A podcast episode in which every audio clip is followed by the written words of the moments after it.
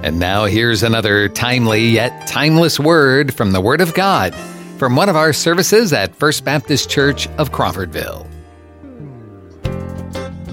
This morning we're talking about uh, hypocrisy and exactly what it is, and, and Jesus has some warnings here that are pretty serious. Now, persecution is not something that uh, American Christians know an awful lot about, at least firsthand.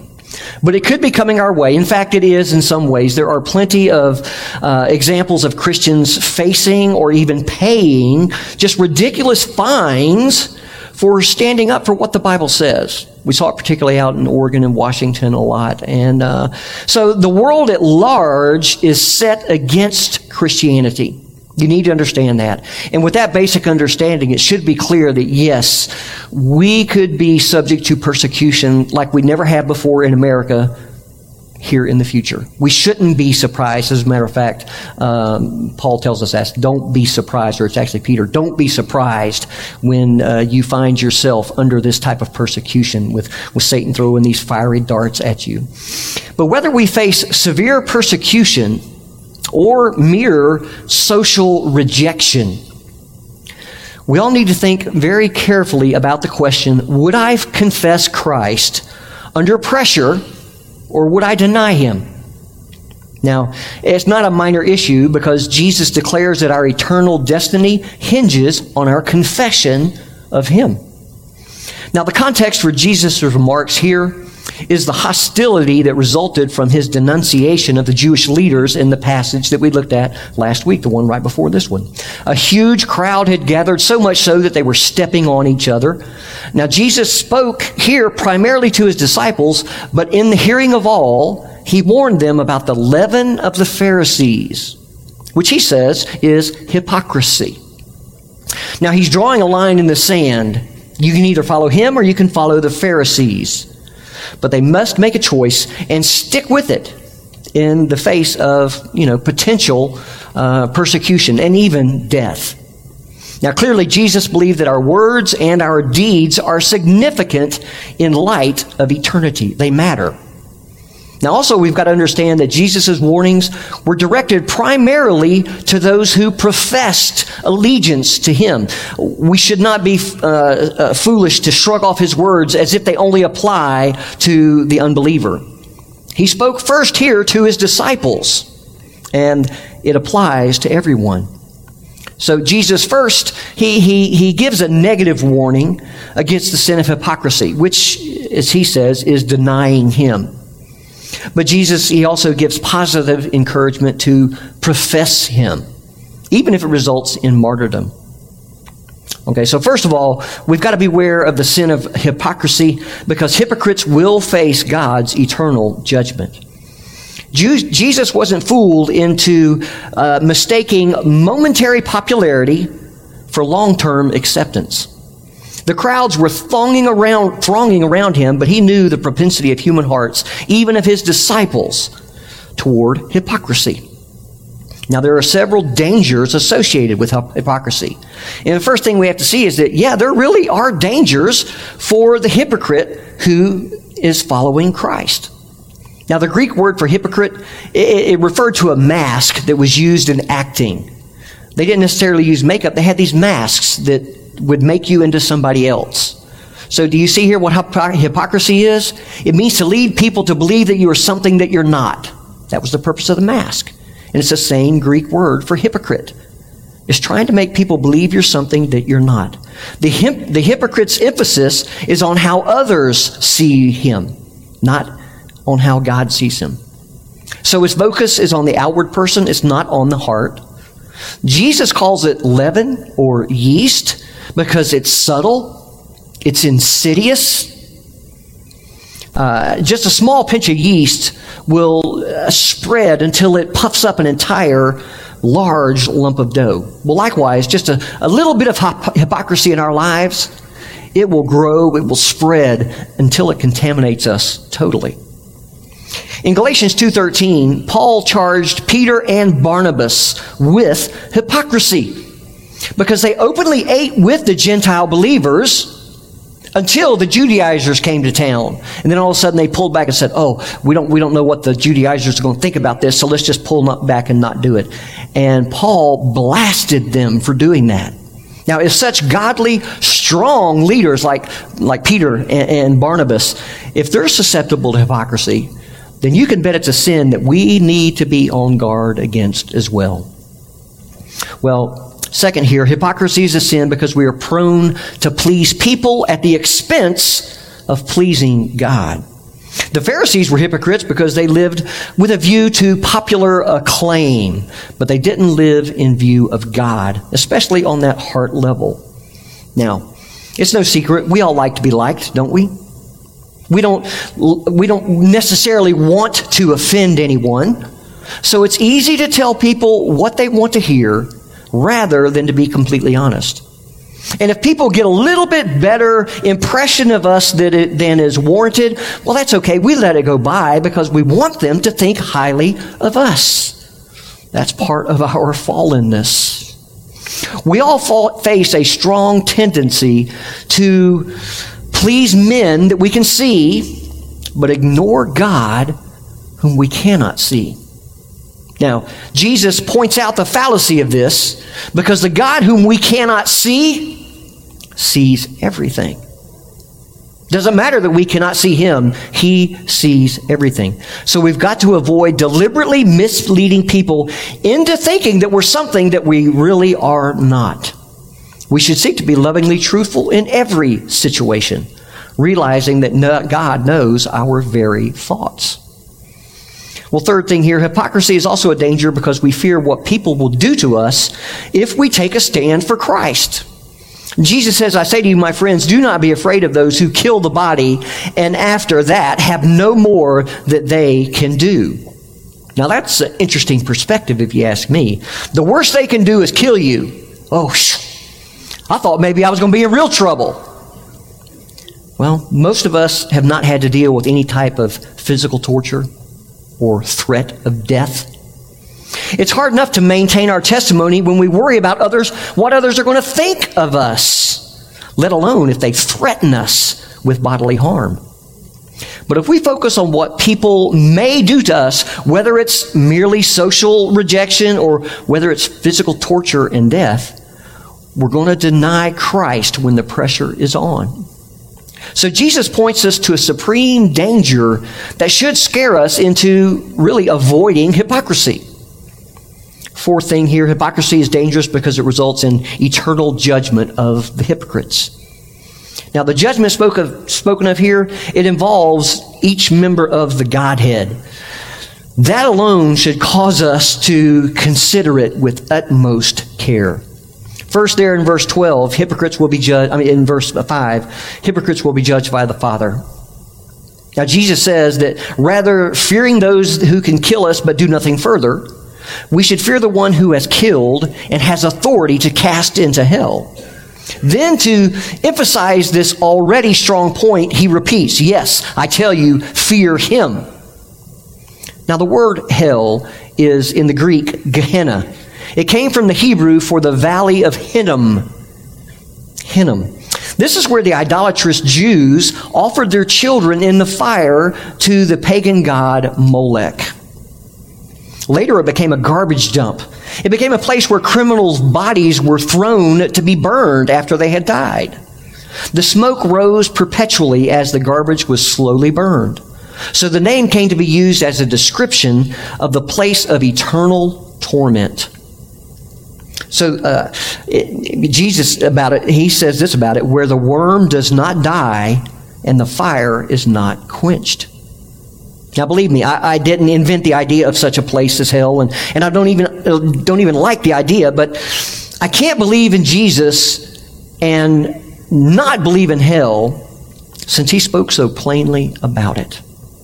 Now, if you say I don't believe in a God who would send anybody to hell, keep in mind that your believing or not believing has absolutely nothing to do with whether such a God actually exists.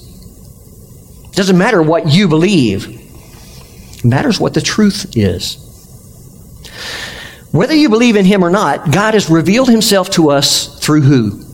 Through his son, Jesus Christ. If you reject Jesus and his teaching about hell, you run the great risk that what he said was true. And if it is true, then on Judgment Day, you're going to be in big trouble. Uh, Descartes, many years ago, probably 250, 300 years ago or so, he came up with what's known as, they call it now, Descartes' wager. And this is the wager. Uh, you can say there is no God and live your life like there is no God, but what if there is a God?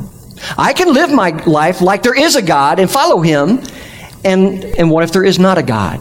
If there is not a God, then it's all over with. No big deal. I've lived a good life. I've, I've, I've you know, lived it for a purpose.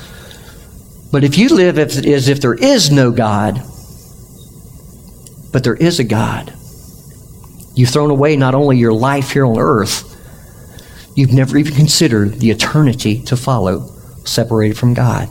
Is that a wager you want to take? That there really is no God? Do you want to bet your eternity on that? I hope not. I hope not. Well, hypocrites are also going to be judged by the Son. They're judged by the Father. They're also going to be judged by the Son. If a person denies Jesus before men, Jesus says that he will deny that person before the angels in glory. Now, obviously, Jesus was not talking about a person who occasionally fails uh, in, in their walk with the Lord. If he meant that, then Peter will not be in heaven. But if our way of life is to profess Christ when we're around the Christian crowd, right? Sunday mornings, Sunday school, events, whatever, but to deny Christ when we're around the pagans, that's, by definition, a hypocrite. If we do not repent and take a stand with Christ, no matter what the cost, then he will deny us at the judgment. But hypocrites are also going to be judged by the Holy Spirit. This is verse 10. It's, called, it's caused a lot of confusion and anxiety. There are multiple ways to look at it, and I'm not going to stand up this morning and dogmatically say, this is what this verse means. It's one of those verses that's just not absolutely clear but it is a serious warning. These are scary words. Many people worry that perhaps they have committed the unpardonable sin. So, Jesus states that if a person speaks a word against him, the Son of Man, they'll be forgiven. But if they blaspheme the Holy Spirit, they will not be forgiven. It's unpardonable. So we call it the unpardonable sin. What does he mean? Just what is the unpardonable sin? First, it's helpful to consider what Jesus does not mean. Clearly, he didn't mean that a person, whether a pagan or a professing Christian, who utters a word of blasphemy in a moment of temptation is forever beyond the reach of God's grace. That's not what he's saying. Peter horribly denied Christ, and yet he was restored. In 1 Timothy, Paul says that he was formerly a blasphemer. This very word that Jesus uses. He was a blasphemer, but he was shown mercy. When Jesus drew a distinction between speaking a word against the Son of Man, against him, and a word against the Holy Spirit, he did not mean that somehow the Son of Man was less than the Holy Spirit. In fact, the verse before says if you deny Jesus, he's going to deny you. That's another way of saying you're going to experience the judgment of God. He's going to deny you. He's going to say, You are not mine in heaven. So, what he's doing here is drawing a distinction between the level of the offense. The ministry of the Holy Spirit is to bear witness to Jesus Christ. John 15, 26 tells us this. And he does it by convicting the world of sin, righteousness, and judgment. Now, during Jesus' life on this earth, the Holy Spirit bore witness, especially through the miracles that Christ performed. At one point, Jesus says, If you don't believe my words, then you ought to believe just for the sake of the miracles that I do. Duh. But most didn't. The Jewish leaders, they attributed those, those miracles to the power of Satan, not to the power of the Holy Spirit. This was the unpardonable sin. sin because these leaders had sufficient evidence from the Holy Spirit that Jesus was just who he said he was, the Messiah. Yet they hardened their hearts against him. Now, this is not of a case of, of man attributing Jesus's, to Jesus's miracles to Satan on just one occasion, but rather of men who have set their whole lives and hearts against the witness of the Spirit. To turn away from the light that God gives, it results in a searing of the conscience and a hardening of the heart that has no remedy. Such a person has no capacity to repent. In Hebrews, Hebrews 12, we're told about Cain, uh, who, not Cain, Esau. Uh, it was the bad brother, not Cain. It was Esau who sought repentance with tears but could not be found. Esau is an example of somebody who had crossed this line and repentance could not be found. Now, here's the question Can this sin be committed today? Some argue that since it specifically, involved attributing Jesus' miracles to Satan, that it can only be committed during his life on this earth. And there is some validity to that. You can't deny that. But it seems to me that the warning of scriptures, although he gave them to those people that day, they're for us, even though they cannot, in the exact sense, be duplicated. In other words, a person today can repeatedly turn his heart away from the witness of the Holy Spirit to Jesus Christ until he reaches a point where he is hardened beyond remedy. Three times in Romans chapter 1, it's verses 24, 26, and 28, we have these very scary words. And God gave them over to various things, really to the desires of their heart. He gave them over. Verse 24. Verse 26, He gave them over. Verse 28, He gave them over. He gave them what they wanted rather than what they needed. That is a judicial hardening on God's part, saying, You want to go that way? All right, go right ahead. And it leads to damnation. Now, only God knows when a person crosses that line. Only God knows where that line is and when somebody crosses it. Here's the point unbelief is nothing to fool around with. If the Holy Spirit has been convicting a person of sin, righteousness, and judgment, and has been showing the person that Jesus Christ is God's anointed Savior, but the person reject, rejects that witness, puts it off, then he is on the path toward that unpardonable sin. He's in grave danger of God removing, withdrawing that light that he has given, giving them over to themselves and they're going to be hardened in unbelief. That, I believe, is the unpardonable sin. So the lesson for us in that is pretty straightforward. If the Spirit of God is tugging on your heart, is dealing with you, don't resist Him. If He's drawing you towards Jesus, and yet there are other things in the world that are drawing you away, you need to yield to the Spirit. Otherwise, you may cross that line we've been talking about, and your time of opportunity will be lost forever. All right, the second major point here is that we've got to confess, confess Christ even unto death. We're talking about us now because we will stand before God for eternal judgment as well. To be a hypocrite is to deny Jesus. The opposite, what's the opposite of to deny? Is to confess and say yes. Jesus speaks very tenderly, tenderly of his followers here, calling them his friends, assuring them of the Father's loving care. He promises that if we confess him before men, he will confess us before the angels of God. So, what does it mean to confess him? It's not hard. To confess Christ means to proclaim to others the fact that Jesus Christ is our Savior and Lord, and, and that our salvation is all of Him and not from ourselves. Now, other scriptures show us that we do this initially through baptism. This is kind of a Baptist thing, but we, proc- we proclaim our profession of faith. And we say, yes, we've been buried with Christ in baptism, raised to walk in newness of life. So it is a public profession of faith. It's not a denial, it's a profession. And then through both our lives and our words, we openly acknowledge that we are followers of Jesus Christ and that He has saved us by His grace apart from anything that we have done.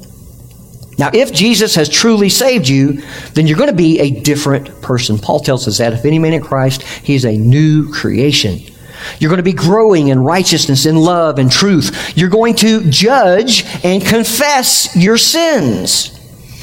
When opportunities come to tell others of the great love and mercy of the Savior that you have participated in, you're going to do it. You're going to tell them because of the gratitude that you have to Him for saving you.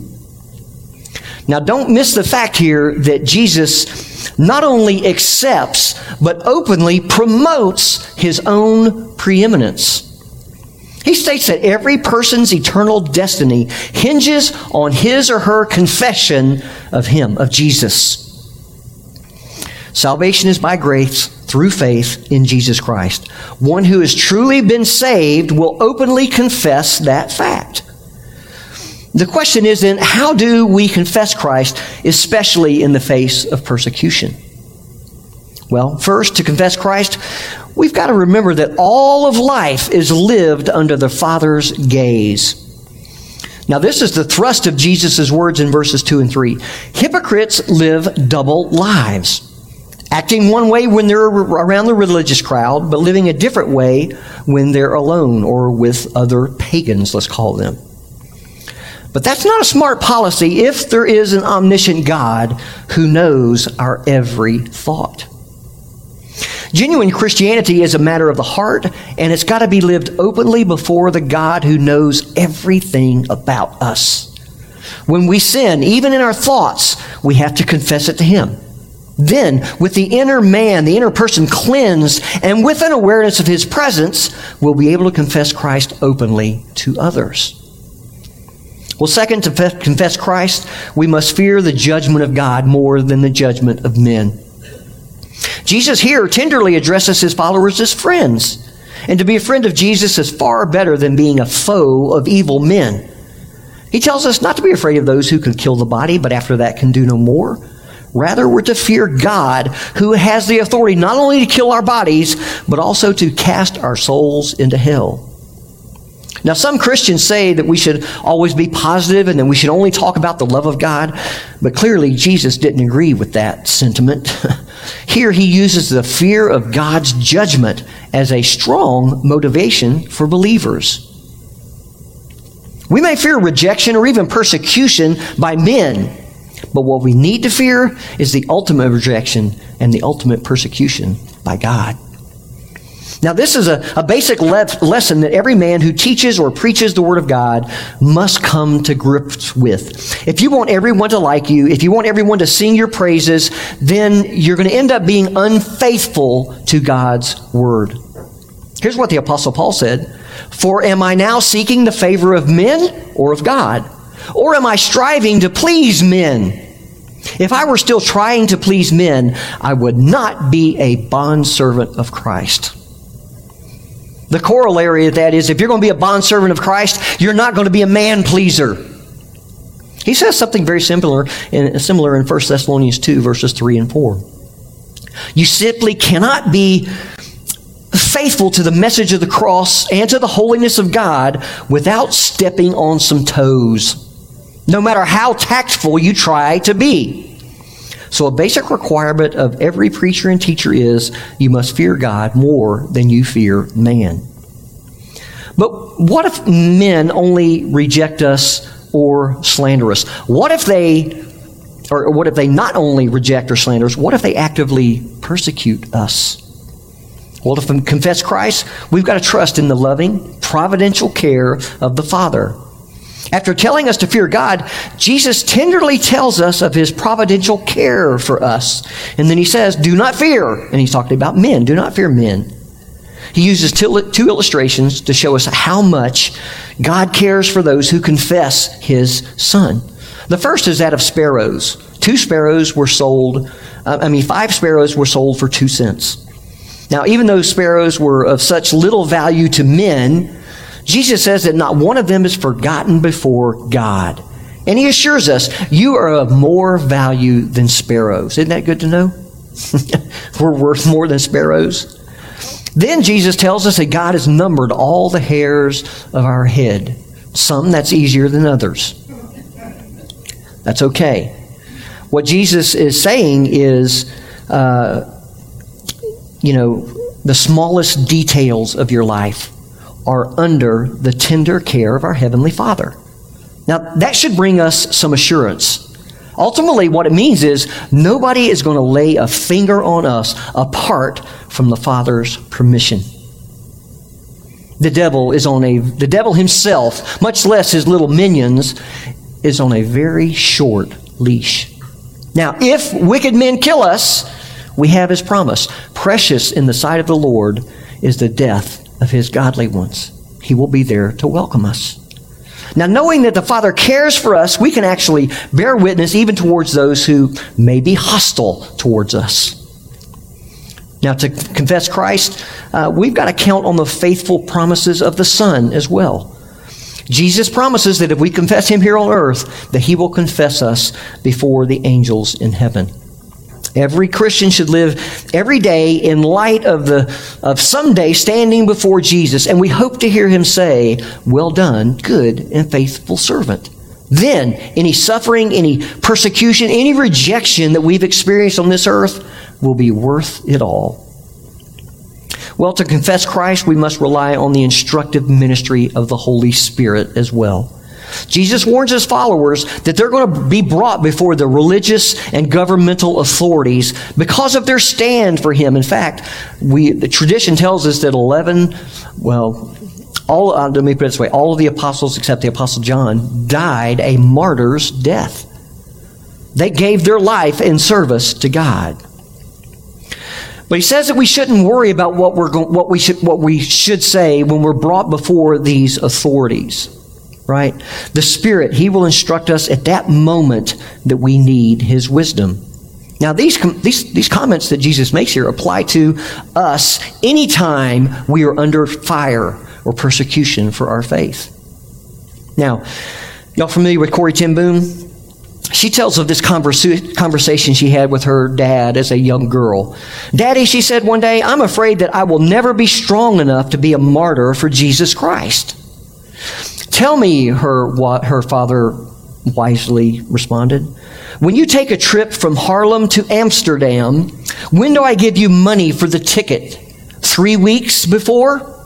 Well, no, Daddy. You give me the money for the ticket just before we get on the train. That's right, he replied. So it is with God's strength. Our wise Father in heaven knows when you are going knows when you are going to need things too.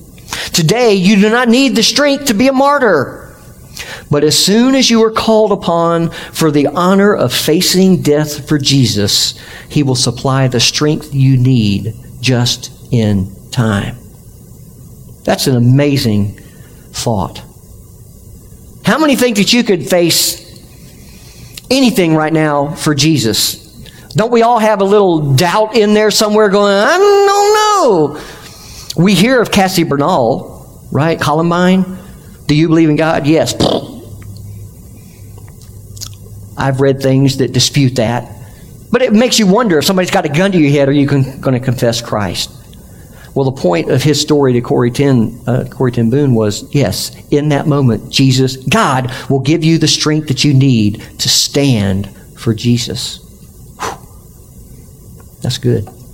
You see, if we've been living for Christ, if, if, we're walking in the Spirit, we can rely on the Spirit to give us wisdom to respond in a moment of pressure. Now, in the past, many of the faithful had to give their lives to the flames. Now, hopefully, none of us will have to face such a torturous death. But if we do, the way to be ready to confess Christ under such pressure is to be confessing Him now. Confess Him now, and it'll be easier when, the, when it gets hard. What is a little rejection? A little ridicule? What is even physical death in light of eternal life with our glorious Lord? They cannot be compared. May we boldly confess our loving Savior who bore our sins on the cross. Let's pray. Father, again, we uh, see a portion of your word that just challenges us uh, to be faithful, Lord, to take a stand, to confess Jesus as Lord and Savior among all men. And Jesus says, one day, if, if you do that, then one day I will confess you before my Father who is in heaven. Uh, so, God, I pray that you would just increase our faith, increase our love for you. God, use your word to do that, to draw us to yourself. And Father, just speak that truth into our hearts. Give us assurance that you're there with us, Father. We're more valuable than many sparrows, and you've even numbered the hairs on our heads because you care for us. So, God, help us to walk faithfully. And we ask it in Jesus' name. Amen. Well, let me ask you this Have you ever confessed Jesus Christ? If you haven't, you can do that this morning. It's a matter of turning to God and say, Yes, I need a Savior. You recognize the sin in your life. Maybe you've fought this world long enough. Uh, you think it's going to offer you what you're looking for, and all it offers you in the end is disappointment, dissatisfaction. Um, it just leads to nowhere. It eventually leads to death. Okay? Maybe you've, you've walked down that road enough and you're like, no, uh, something is telling me Jesus is real. Jesus is who he says he is. Jesus is the Son of God. If that's your heart this morning, it's your time to confess him, even if it's for the very first time. You simply call out to God and say, God, have mercy on me. I believe in your Son, Jesus. I believe that He is who you say He is. He is your Son. He is the Savior, and I trust Him. He'll save you today. That may be your very first time to confess Jesus. It will change your life forever. I encourage you to do it. Uh, the rest of the story, as Paul Harvey was said, is okay, what about us who are believers? How many times do you hear people arguing about something and you know that you can you can speak to it as a believer and you don't? Anybody ever done that? You see my hand up, don't you? Yeah. God gives us these opportunities. These are these are uh, heavenly, uh, divine appointments, giving you a chance to bear witness to Jesus Christ. Are you going to deny Him, or are you going to confess Him? This is a call for all of us who call on the name of the Lord to think about where we're at. Think about how we have reacted, how we are going to act. I'll just give you a quick example. Nehemiah, when he went before the, uh, Artax, I believe it's Artaxerxes, Artaxerxes, he was his cupbearer, Nehemiah was, and he came and he was downcast. He looked sad. He looked brokenhearted. And Artaxerxes says, Hey, uh, Nehemiah, what's going on? You, something's going on. You are not right. What is it? And all in one verse it says, And Nehemiah prayed to the Lord, and he said to Artaxerxes, we're talking about a fast prayer, y'all. But he knew he had to, he knew he had to confess God before a pagan ruler. This, this was the most powerful man in the world at the time. And he says, What's wrong? So he says he prayed to God and he said to Artaxerxes, and he told him his story. My city, my brother told me, it's in ruins. The temple of my God is destroyed. The walls are burnt down, blah, blah, blah, blah. God worked on Artaxerxes. Artaxerxes says, Well, do you want to go fix it? So Nehemiah did. Nehemiah didn't deny the opportunity and just say, Oh, no, everything's good, king. I'm just a little sad today. No, he prayed to God and said to Artaxerxes, It wasn't a big, elaborate prayer. He probably said something like, God, give me strength. And boom, God did. Not only did he give him strength, he gave him favor in Artaxerxes' eyes. We don't know the number of times that we have messed up, literally, and thrown away opportunities because of fear. When if we had just spoken one little word, it could have planted a seed. It may not have resulted in anything right then and there. More times than not, that's the case. But you're planting seeds, and over time, those seeds bear fruit. So don't deny Christ. Confess Christ even if you get ridiculed. In America, that's generally about as bad as it gets. You're going to get looked at funny. You might get talked about behind your back. What is that compared to spending eternity to the one who gave his life for you hanging on a cross? Confess Christ. If you'd like to join our church, you can just come talk to me. We're going to have a song of invitation. Sarah, you come. What are we singing? I have decided. I've decided to follow Jesus. I want you guys to stand. If the Lord is speaking to you, I want you to come share it with me. Whatever's on your heart, you just come share it with me. And uh, as the Lord is speaking, you come. Yes,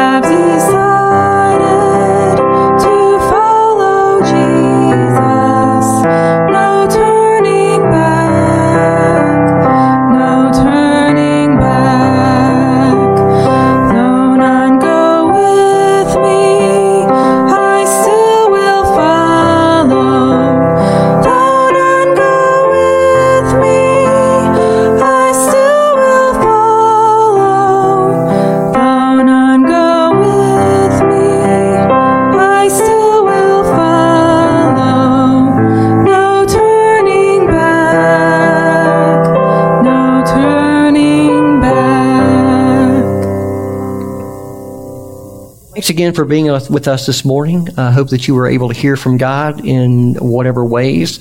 Uh, it's amazing. A lot of people say there's more than one way to God. Um, you know, that the Buddhists have their way, the Hindus have their way, um, Muslim, uh, Muslims have their way, Islam, and Christians have their way, but it all leads to God. Well, that's not true. There's only one way. The Bible's very clear about that. That's through Jesus. But you know what? There are many ways to Jesus. Praise God. So I hope you've heard something truthful about Jesus this morning as we lift him up and that you have been drawn to him. That's what Jesus said. If I be lifted up, I will draw all men to myself. So I hope you've been able to see Jesus this morning. Thank you for joining us for this podcast from First Baptist Church of Crawfordville. You can find more information and follow us on Facebook or visit our website, crawfordvillefbc.com.